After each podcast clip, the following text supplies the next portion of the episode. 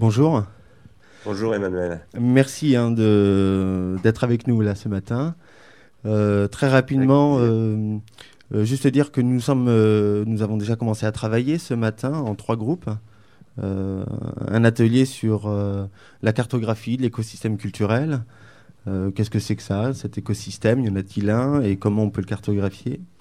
Il y a eu un atelier sur la question du sensible. Qu'est-ce qui arrive au sensible aujourd'hui et quelle est la, la spécificité, euh, le sensible comme spécificité de notre écosystème culturel, et comment les artistes euh, travaillent le sensible autrement peut-être que les industries culturelles. Et puis il y a eu euh, un atelier sur l'entreprendre autrement. voilà, donc là on vient juste de se, de se retrouver et on te, on, te, laisse la parole et puis on essaiera d'avoir un temps pour, pour discuter. D'accord, bon, je ne vais, pas parler longtemps. Je, dois dire que je n'ai pas préparé quelque chose sous la forme d'une conférence. Hein. Je vais intervenir de façon un peu comme ça, euh, improvisée. Euh, moi, je crois que aujourd'hui, la, disons le, monde culturel, le monde artistique, c'est difficile. Il faudrait préciser ce qu'on appelle d'ailleurs monde culturel, hein, mais on n'en a peut-être pas le temps. Euh, le monde culturel, et je dirais particulièrement le monde artistique quand même, je pense à euh, une espèce, je dirais, pardonnez-moi, je vais employer un peu des grands mots, mais une espèce de tâche historique. Quelle est cette tâche historique? Eh bien, évidemment, vous ne serez pas surpris de m'entendre dire que nous sommes dans une situation économique absolument calamiteuse, euh, plus, que, plus que calamiteuse extrêmement dangereuse. nous sommes dans une situation euh, d'une très très grande gravité politique, euh, ça c'est clair, mais aussi économique. Et je dirais qu'elle est surtout une gravité économique dont la gravité politique est un résultat. Euh, je ne parle pas évidemment simplement du discours d'hier du, Premier ministre. Hein. je crois, bon, ceux qui me connaissent un peu savent que je considère que le modèle économique et industriel qui s'est développé au XXe siècle est en train s'est écroulé, euh, même s'il est encore plus visible et, actif que jamais, et que cet effondrement, dans cet effondrement, euh, le monde de la culture au sens large et le monde artistique en particulier ont un rôle extrêmement important à jouer. Qu'est-ce que c'est que ce rôle? Eh bien, c'est euh, le rôle de réinventer une figure qui ne soit pas une figure de consommation. Et je pose que euh, dans ce dans le champ euh, comment dire dans le champ artistique spécifiquement, on doit poser en principe que jamais la destination d'une œuvre artistique ne peut être la consommation. Alors, en disant cela, je dois euh, ajouter que je pense que pendant très longtemps, le monde culturel a un peu fait de la dénégation par rapport à l'extension progressive du consumérisme. Bon, beaucoup de gens, à commencer par moi, se sont élevés contre, par exemple, une lettre qui avait été faite par Madame, euh, comment elle s'appelait, la ministre précédente, j'arrive plus à retrouver son nom dans seul coup, qui, qui demandait aux, établissements, euh, euh, par exemple au théâtre, etc., de garantir qu'il répondait à une attente, disons à une audience. Hein. Euh, bon, euh, moi je me suis élevé contre ça. Alors ça, c'est vraiment le consumérisme euh, appliqué à la culture directement. C'est-à-dire, c'est le modèle des industries culturelles qui ont imposé ce modèle consumériste dans le, champ culturel, imposé au monde du ministère de la Culture, à ceux qui sont véritablement les, partenaires du ministère de la Culture. mais ça ne date pas de ce moment-là. Ça a commencé bien avant, ce consumérisme culturel, et je pense que au cours des 50 années écoulées, une grande partie du monde artistique, intellectuel, euh, littéraire, etc., a progressivement renoncé à lutter contre ce fait, ou même à essayer de le penser. Euh, je dis ça non pas du tout pour accuser quiconque de quoi que ce soit, mais moi, par exemple, très longtemps, je n'ai pas pris conscience des, questions écologiques euh, qui se posaient au monde. J'ai commencé à, à vraiment m'en soucier qu'il y a une quinzaine d'années. Euh, et par exemple, quand j'avais 20 euh, ans ou 17 ans, je considérais que les discours d'écologistes étaient des discours contre la classe ouvrière. Voyez, c'était le vieux discours du Parti communiste auquel j'appartenais à cette époque-là. Et je, je, crois que de la même manière, le consumérisme culturel, eh bien pendant très longtemps, le monde artistique et culturel s'en est pas trop préoccupé, y compris, j'espère que vous ne serez pas choqué de m'entendre dire ça, à cause de son narcissisme et de son égoïsme absolument fondamental car il y a quelque chose de très très égoïste dans le travail intellectuel. Je parle là de moi-même. Hein. Euh, euh, pour pouvoir travailler correctement, euh, à un moment donné, on devient très tyrannique vis-à-vis de ses enfants, de sa femme, de son environnement. Il n'y a plus que son qu'un truc qui compte, c'est son propre travail, son œuvre, comme on dit, et le reste, on s'en fout.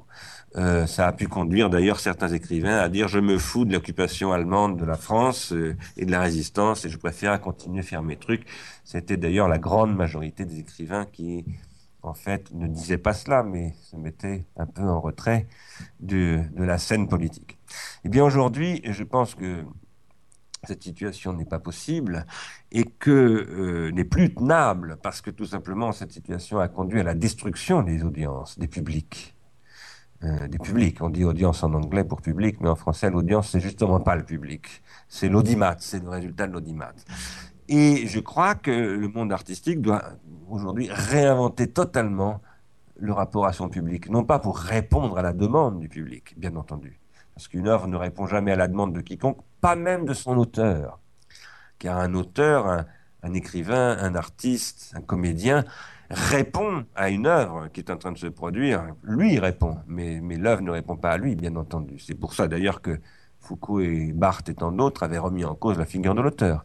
Mais, mais ce n'étaient pas les premiers. Le premier à avoir posé ces questions, c'était Hegel, à mon avis. Mais euh, quoi qu'il en soit, aujourd'hui, nous devons, nous sommes dans, dans une situation d'obligation, je crois, nous qui appartenons à cette sphère, euh, disons, de ce qu'on appelle euh, parfois la vie de l'esprit, mais tout le monde appartient à la vie de l'esprit, hein. tout le monde qui n'est pas devenu un porc. Nous sommes dans une obligation de, réarticuler notre travail justement avec ces gens qui ne sont précisément pas simplement des porcs, mais des gens qui, eux, comme nous, ont un esprit et qui, comme nous, c'est pour ça que notamment j'accorde une très grande importance au travail de Joseph Boyce, sont fondamentalement des êtres euh, qui œuvrent et qui sont sensibles aux œuvres. Ils ne sont sensibles aux œuvres que parce que eux-mêmes œuvrent. Comme le dit Boyce, la boulangère, le boulanger et l'infirmière œuvrent aussi. Et moi, je leur donne une certaine expérience de l'œuvre, qui est une expérience peut-être extrême, radicale, mais c'est parce que je pose d'abord que eux œuvrent également que je peux m'adresser à eux en œuvrant vers eux. Alors, dans ces, propos peut-être très généraux, beaucoup trop généraux, trop vite dit, ça c'est sûr, que je vous assène là, je vous en demande pardon, pour moi ne prennent sens que dans un contexte que j'appelle organologique, parce que je considère qu'en fait, le, les, les affaires humaines sont toujours liées à ce que j'appelle des dimensions organologiques. Ce que j'appelle l'organologie, c'est la prise en compte du rôle de la technique dans nos relations. Nous, les êtres humains, nous sommes des, des vivants technicisés. C'est ça qui nous définit et c'est uniquement ça qui nous définit, qui nous distingue des animaux. D'ailleurs, euh, on dit que certains animaux sont technicisés comme les grands singes, et moi je dis qu'ils font partie de l'espèce humaine. Enfin, plus exactement que la question de l'humain ne m'intéresse pas. Ce qui m'intéresse, c'est la question de la façon dont la vie s'artificialise. Évidemment, dans le mot artifice, il y a le mot art. La technicisation de l'humain, elle se voit plus que nulle part ailleurs à la grotte Chauvet ou à Lascaux. C'est ça que veut dire aussi la technicisation, c'est-à-dire l'artistisation de l'humain. Mais euh, cette technique, elle est toujours à deux faces. Elle a une face euh, que je dirais négantropique, productrice d'improbabilité, de, singularité, de désir, de dépassement, de jeu, dit Georges Bataille, etc. Et à une autre face qui est exactement le contraire, qui est standardisante, industrialisante, etc. Nous, les gens de l'esprit, les gens qui faisons métier de vivre dans le domaine de l'écriture, de la philosophie, de l'art, du théâtre, de la musique, etc. Notre charge, c'est de transformer ces réalités techniques en des réalités qui produisent de la singularité et non pas de la standardisation. Parce que les techniques font toujours les deux en même temps. Et euh, au XXe siècle, cette dimension organologique a été un peu occultée, elle est devenue très difficile à penser, D'abord parce que le XXe siècle a été le siècle de l'industrialisation de la culture, et cette industrialisation de la culture a été rendue possible par les, phonographes, les radios, les appareils, les, récepteurs de télévision, qui ont fait qu'on a pu commencer à recevoir des images, recevoir des sons musicaux, etc., sans en faire, sans savoir en faire. C'est ce que dit Béla Bartok en 1937. J'en ai beaucoup parlé euh, quand j'étais à l'IRCAM, et, j'en reparle en ce moment dans certaines conférences que je fais à nouveau sur ces sujets-là. Bartok dit euh, en 1937 devant un poste de radio qui lui demande, euh, enfin devant un micro des radios qui lui demande ce qu'il se pense de la radio et de la musique à la radio, Bartok répond mais la musique faut surtout pas en écouter à la radio, si, sauf si on lit la partition en même temps. Parce que pour Bartok, écouter une musique qu'on ne peut pas jouer, c'est pas bon du tout. Ça s'appelle la consommation de la musique. Et, Bartok considère que la musique, la, musique véritablement, vous savez, sa passion pour la musique Digan, bon bah c'est ça la musique. C'est une musique qui est faite par les gens qui l'écoutent. Les Digan sont très très musiciens, ça fait quasiment partie de la vie du Digan d'être musicien. Du Digan, du gitan, etc. C'était une dimension absolument fondamentale de l'existence qui, peut-être, d'une certaine manière, on pourrait presque dire, j'ose pas le dire, mais je l'avance cette hypothèse, remplace l'écriture, car vous savez qu'il y a un interdit de l'écriture dans le monde gitans, qui est plus appliqué aujourd'hui, mais qui a été très important pendant très longtemps. Euh, alors, je crois qu'aujourd'hui, une mutation euh, industrielle, enfin technologique se produit qui fait que ce qui avait été au début du XXe siècle euh, le développement des industries, à la base des industries culturelles et qui permettait de court-circuiter les compétences de ceux qui étaient destinataires des images du cinéma, de la musique, de la radio, etc., etc. Et bien maintenant, avec les évolutions technologiques qui font que, par exemple, en ce moment, on est en train d'utiliser un, réseau euh, Skype, enfin un réseau euh, numérique pour, pour, pour, faire de la petite télé en quelque sorte. Hein.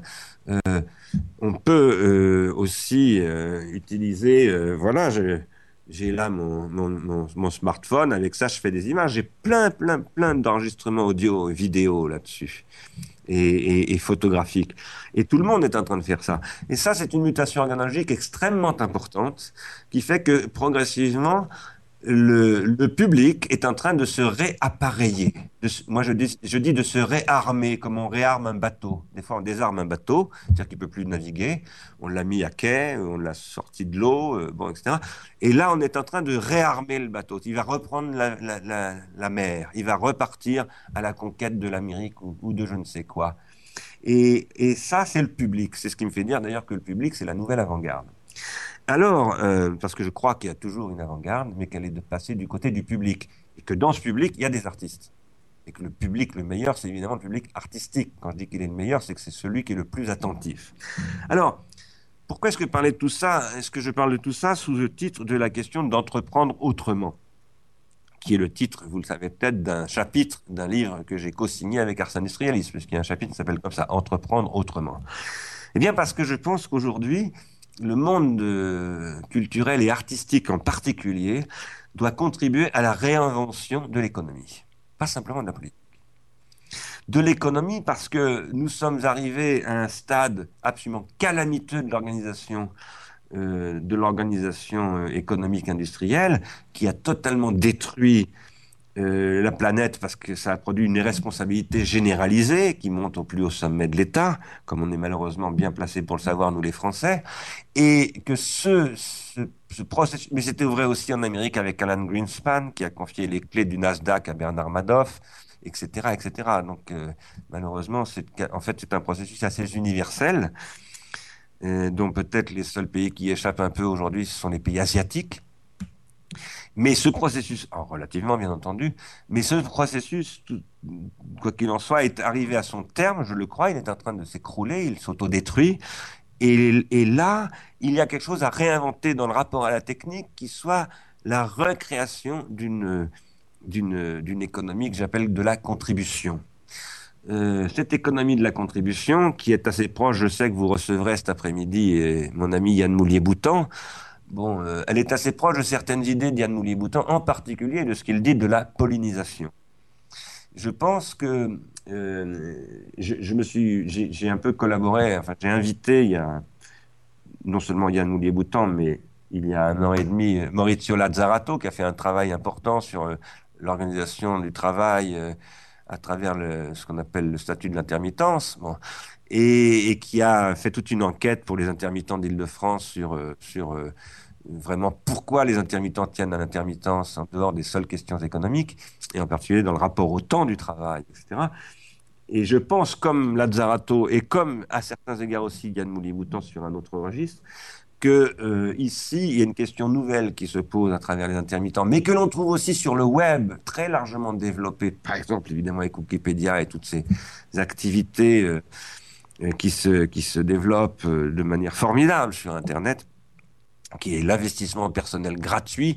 Quand je dis gratuit, ça ne veut pas dire qu'il ne doit pas y avoir de monétarisation. Moi, je ne suis pas du tout choqué qu'à un moment donné, ces activités se monétarisent. De toute façon, l'intermittence, ça sert à monétariser, justement, à dire à un moment donné à des intermittents, ben, on vous donne de l'argent, c'est de la monnaie, c'est donc de la monétarisation, mais par une fiscalité qui est organisée pour cela, ou un système de, de participation à l'assurance chômage, etc., qui est organisé sur ce modèle-là. Je crois, moi, avec... Euh, avec Yann Mouli-Bouton que ça, ça relève de ce que lui appelle la pollinisation. Et que, dans un langage plus, plus, technique de l'économie, on appelle les externalités positives. Et je pense que les, artistes, ce sont des abeilles, fondamentalement. Ce sont véritablement des êtres qui produisent du miel euh, et ce miel s'appelle leurs œuvres, mais que au-delà de leurs œuvres, ils produisent, les artistes, quelque chose d'absolument fondamental qui est de la relation sociale, et qui est une relation sociale entre des singularités et non pas entre des cochons, comme disait, des porcs, comme les appelait Gilles Châtelet, qui a écrit ce livre très important qui s'appelle Vivre et penser comme des porcs. Euh, aujourd'hui, l'enjeu d'entreprendre autrement, c'est d'arriver à entreprendre autrement qu'en produisant des porcs. Euh, de sortir de la production industrielle de cochons que nous sommes aussi, car nous sommes très cochons. Et, ça, euh, je pense que le secteur euh, culturel doit se doter d'une nouvelle culture économique pour cela, et d'une nouvelle culture politique, d'une nouvelle culture technologique aussi. Par exemple, c'est un des sujets que nous abordons avec l'abbaye de Noirlac en ce moment, avec, le, avec Emmanuel d'ailleurs, Emmanuel Morera, dans le cadre des futurs de l'écrit. Aujourd'hui, les artistes s'adresse à des publics qui, ces publics, sont devenus massivement des praticiens des technologies euh, que nous appelons, nous, des technologies relationnelles. Quand je dis nous, je parle d'ars industrialis. Bah, nous tous, nous pratiquons plus ou moins le web, le Skype en ce moment, euh, les réseaux sociaux plus ou moins. Moi, je ne les pratique pas, mais ça viendra le jour où j'en trouverai qui me conviennent vraiment.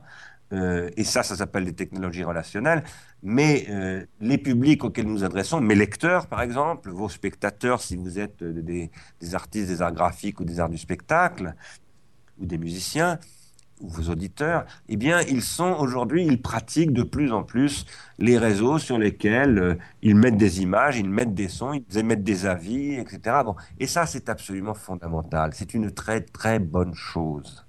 Évidemment, quand on regarde ça en professionnel, et qu'on se dit oh là là comment c'est fait etc on trouve que c'est que c'est vulgaire. Mais d'abord moi je pense qu'un artiste qui est un professionnel il est foutu. Et je pense que les professionnels les seuls qui existent dans le monde de l'art c'est ceux que Godard appelle les professionnels de la profession c'est-à-dire les vendus. Et que être un bon artiste, c'est être un amateur. Et donc un amateur, c'est un, un, grand artiste, c'est celui qui s'est montré à tous ces publics qui sont aussi des amateurs une voie pour être vraiment un bon amateur. Et la seule voie pour être vraiment un bon amateur, à un moment donné, c'est d'avoir une pratique artistique soi-même. Les bons musiciens emmènent les mômes au conservatoire de musique. Les bons cinéastes maintenant doivent emmener les, les mômes à faire des films. Jusqu'à maintenant, c'était pas possible de faire un film sans avoir un budget qui avait baissé à l'époque de la caméra 16 mm à la fin des années 50 grâce à Beaulieu et quelques autres, parce que euh, voilà, euh, le 16 était apparu, tout à coup la, nouvelle vague française s'en est emparée pour faire un nouveau type de cinéma. Mais aujourd'hui, une Beaulieu, ça coûte quand même cher. Moi, j'ai voulu en acheter une quand j'étais petit, j'ai jamais pu. Euh, et, et l'accès à une salle de montage, c'était extrêmement cher. Mais aujourd'hui, absolument tout le monde peut accéder à ça. Et donc, je pense que les artistes doivent intégrer cela dans leur démarche et, à partir de là, participer à, de l'invention économique en un sens large du mot économie. Hein. C'est une économie libidinale pour moi et pas simplement une économie monétaire. même si l'économie libidinale a aussi des dimensions monétaires. Je dis pas ça simplement au sens où les, les psychanalystes vous prennent des sous et parfois beaucoup d'argent. Mais ce que je veux dire par là, c'est que l'argent, c'est une des dimensions de l'économie libidinale. Mais aujourd'hui, les artistes doivent participer à la, la réinvention de l'économie libidinale. Ils doivent le faire, pour moi, en s'impliquant dans des projets territoriaux en s'impliquant dans la, vie des, collectivités locales et territoriales dans lesquelles ils sont. De toute façon, ils n'ont pas le choix parce que du fric, il n'y en a plus au niveau de l'État. Il ne faut pas trop compter sur l'Europe, aujourd'hui en tout cas pour le moment, pour ce genre de choses. Par contre, il faut aller voir les élus, parce que les élus, ils peuvent devenir très très vite sensibles à ce type de questions. Ils sont confrontés à des gamins qui sont souvent très dans une grande misère symbolique, comme eux-mêmes sont dans cette misère symbolique. Nous y sommes tous de toute façon, personne n'y échappe.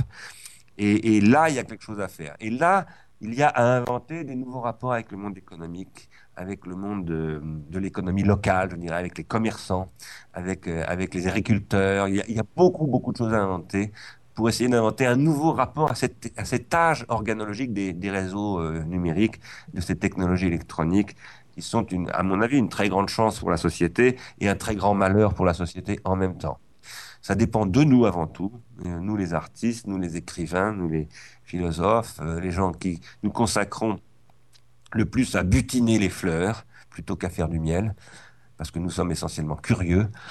Nous avons une grande responsabilité dans cette affaire, et ça, c'est entreprendre autrement. Alors après, par rapport à la question de l'économie sociale et solidaire, et qu'est-ce que serait une économie sociale et solidaire dans le domaine artistique, par exemple, les coopératives se développent, euh, des, scopes se développent artistiques, etc. Et ça, c'est très important et très intéressant, et ça pose des problèmes juridiques, techniques, euh, économiques au sens habituel, euh, restant du terme d'un type très particulier.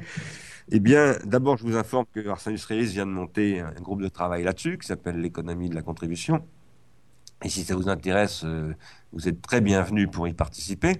Et d'autre part, je veux vous dire que je pense que le modèle qui vient de l'économie sociale et solidaire, d'abord celui de la coopérative qui date de la fin du 19e siècle qui ensuite qui était porté par Jean Jaurès, qui n'est pas n'importe qui, et qui a donné tout un mouvement des coopératives, aussi bien dans le domaine agricole que les SCOP, par exemple, les sociétés, sociétés coopératives ouvrières de production, ça s'appelle des SCOP. J'ai travaillé dans une SCOP, moi, euh, quelques années.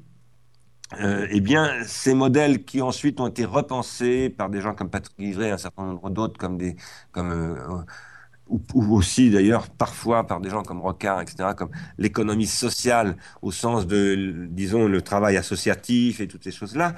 Euh, je pense que c'est très important, qu'il y a toute une histoire là qui compte et qu'il faut étudier de près, mais que c'est très insuffisant aujourd'hui. Parce que ce sont des secteurs d'abord qui se cantonnent dans des, dans des petits bouts de l'économie, des petits segments de marché, enfin pas de marché, mais disons des segments d'activité très localisés.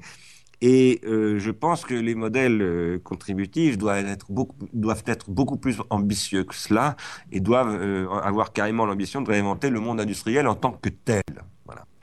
Euh, je dis ça parce que, bon, ben, vous le savez sans doute, euh, le logiciel libre, c'est une activité industrielle qui, repose sur le modèle contributif, qui n'est pas simplement coopératif ou, social. C'est un modèle économique nouveau qui est une économie de la contribution.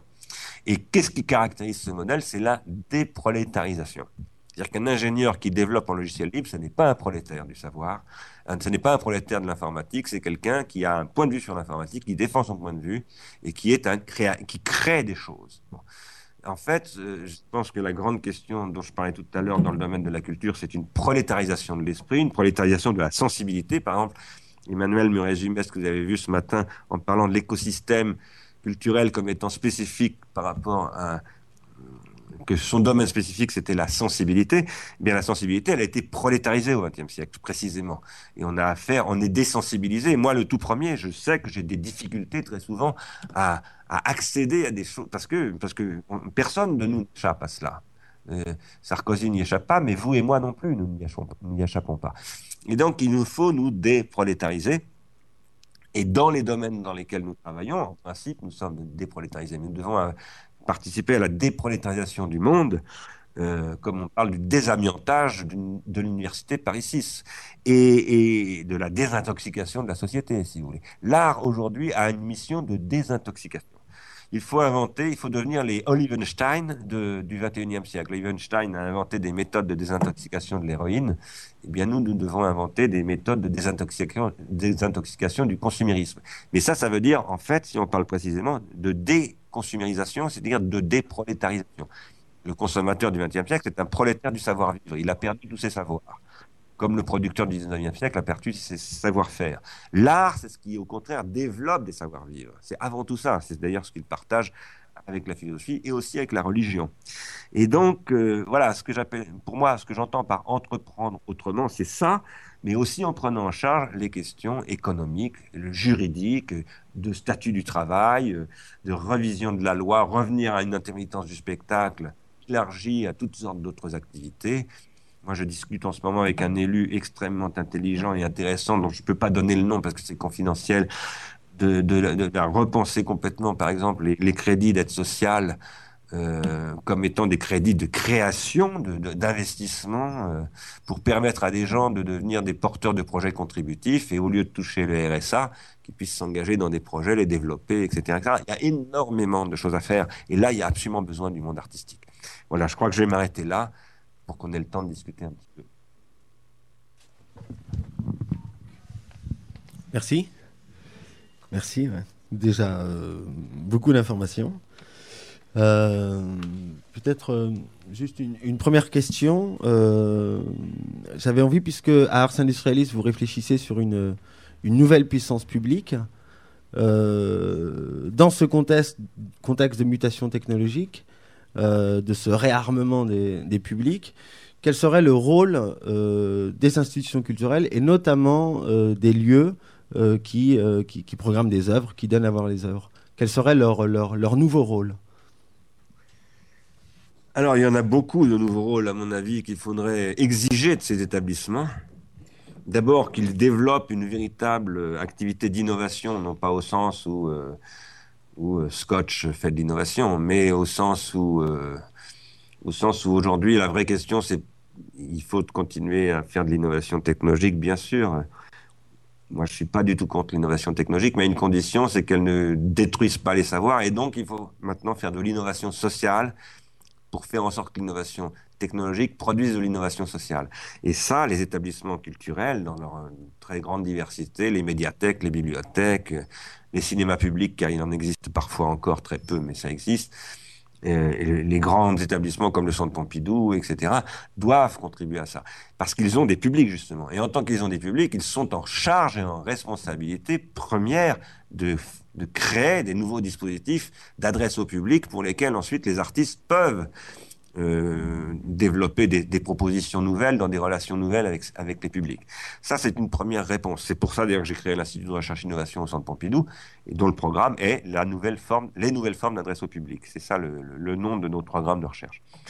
Euh, mais par ailleurs, euh, je dirais que l'État a un rôle, l'État ou la puissance publique en général, pas simplement l'État, les, conseils régionaux, les villes, mais aussi l'Union européenne. On pourrait même dire d'ailleurs, d'une certaine manière, le FMI, hein, puisque c'est finalement un organisme collectif, sinon public, euh, c'est un organisme mondial euh, mutualisant des questions. Eh bien, tous ces, organismes, tous ces niveaux d'organisation de la chose publique devraient euh, investir fortement dans ces choses-là. Parce que pourquoi est-ce que je parle d'investissement? Parce que je continue à parler, on parle d'entreprendre autrement, ce sont des questions d'économie. Et c'est pas simplement de l'économie libidinale, c'est de l'économie tout court. Il faut réinventer le modèle économique. Et en même temps, euh, cette réinvention du modèle économique suppose une capacité de se projeter dans le temps, d'anticiper, de prendre des risques et de, de, mettre des moyens très importants qui n'ont un retour véritablement euh, producteur de richesse sociale, si je puis dire. La richesse sociale, c'est pas forcément des dollars dans la poche de Bernard Madoff. Hein, ça peut être aussi une façon de vivre plus heureux, c'est ça la richesse sociale.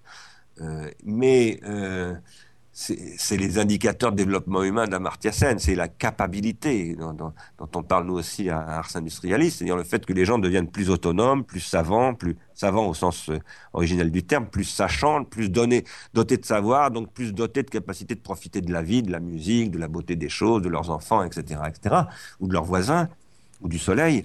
Et ça, euh, cette production de nouvelles richesses, ça suppose, parce qu'on est en train de changer de, modèle, euh, non pas simplement de modèle économique ou de modèle industriel ou technologique, mais on est en train de changer de modèle de civilisation. On est en train de changer de civilisation. Ça suppose de l'investissement. D'ailleurs, qu'est-ce qu'ont fait les Égyptiens lorsqu'ils ont sacrifié des parts énormes du trésor qu'ils accumulaient avec leurs terres très, très, très, euh, comment on dit, euh, très riches, disons, je trouve plus le mot, euh, qui étaient devenus très riches parce qu'ils étaient capables de les irriguer, hein, ces, terres alluvionnaires et limoneuses de la vallée du Nil, hein, eh bien, ils ont fait des pyramides. Et ces pyramides, c'était de l'investissement. Euh, c'était de l'investissement dans, dans une puissance symbolique ouvrant une nouvelle ère qui s'est appelée une civilisation, la civilisation égyptienne, qui a duré un certain temps. Euh, ce que, ça, ça relève de ce que Georges Bataille appelait le somptuaire. Et la vie artistique, c'est aussi le somptuaire. Hein. C'est la part maudite, comme l'appelle Georges Bataille. Et cette part maudite, c'est en fait le principal investissement qu'on appelle parfois le don. Euh, et c'est un don, en effet. Mais don ne veut pas dire forcément que c'est sans coût. Ça veut dire, parce que c'est un coût énorme, le potlatch, hein, par exemple. Euh, ça veut dire que ça déborde toute calculabilité. Alors, euh, là, je pense que la puissance publique a un rôle extrêmement important. Euh, d'abord de permettre effectivement, plutôt que de, de, donner simplement des allocations de chômage en pure perte ou des minima sociaux en pure perte, etc., elle doit investir là-dedans, c'est à ça que servent justement les allocations chômage des intermittents, pour créer de la richesse. Et la richesse, il y en a beaucoup chez les gens, y compris chez les gens les plus misérables. même c'est souvent là qu'il y en a le plus même. C'est souvent dans les situations les plus misérables que vous avez des, capacités d'invention incroyables. Je, je en, vous disant ça, je pense à un artiste anglais qui travaille dans les favelas au, Brésil et qui fait des choses absolument fabuleuses. Bon.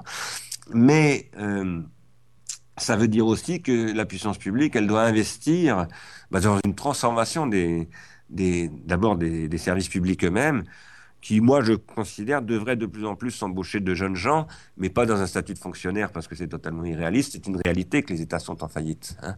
Euh, moi, je suis en désaccord absolu sur les mesures d'austérité qui sont prises parce que ce sont des mesures qui vont totalement euh, euh, conduire à une catastrophe économique, hein, d'appauvrissement. Vous avez entendu dire euh, tous ces gens qui commentent les spéculateurs, les soi-disant marchés, euh, qui sont soi-disant inquiets de la dette du Portugal, de l'Irlande ou je ne sais pas qui, bientôt de la France, ça viendra.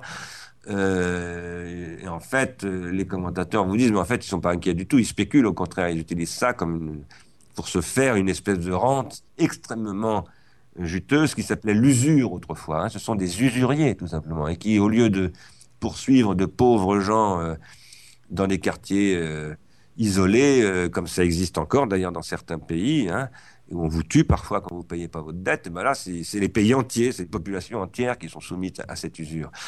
Mais ça, c'est en train d'assécher ces économies et ça fait que ces États qui sont censés rembourser des dettes sont encore beaucoup moins capables de les rembourser dans quelques années. Je crois qu'au contraire, il faut que l'État investisse et prenne des risques, parce qu'investir, c'est toujours prendre un risque dans le futur, dans la jeune génération en particulier, qu'il y ait des recrutements très importants dans cette jeune génération, mais pas dans un statut de fonctionnaire. Et que, euh, cela, eh se soit mis au, service précisément d'une invention, d'un nouveau modèle d'activité qui repose sur le développement de ces technologies que ça repose aussi sur une nouvelle politique industrielle, une nouvelle politique industrielle qui recommence à investir. En France, on a été très fiers longtemps d'avoir Alstom et le TGV. Ben, il faut savoir que Alstom et le TGV, ça a été des investissements sur 30 ou 40 ans.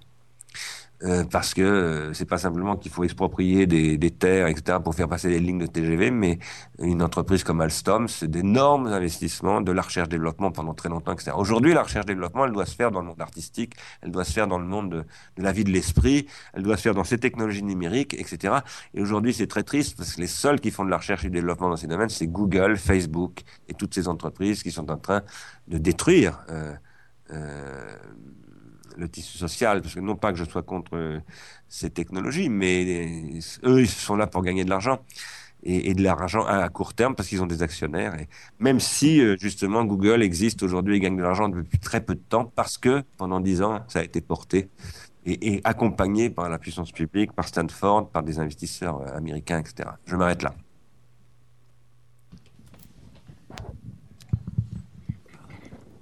Oui, merci. Moi, j'ai trouvé très intéressant la, partie euh, que vous développiez sur la déprolétarisation parce qu'il me semble que un point que vous n'abordez pas, et j'ai eu l'occasion de, d'être sur une conférence de Yann Moulier-Boutan et, qu'il avait finalement assez pas abordé aussi, c'est que euh, tout ça s'inscrit quand même dans une logique particulière qui est euh, un rapport de force qui est relativement défavorable à la fois aux artistes mais à la communauté de manière générale qui serait dans cette situation de, de batailler pour cette déprolétarisation et, qu'on n'est effectivement pas dans ce sens de l'histoire. Quoi. Euh, et, donc ma question elle est là, c'est-à-dire que comment est-ce qu'on construit ce rapport de force? Alors euh, vous y avez répondu en partie, c'est-à-dire sur sur la question des territoires, sur comment est-ce qu'on réinvente sur ces territoires euh, à la fois des modèles économiques et une communauté du lien social sur ces sur ces valeurs-là.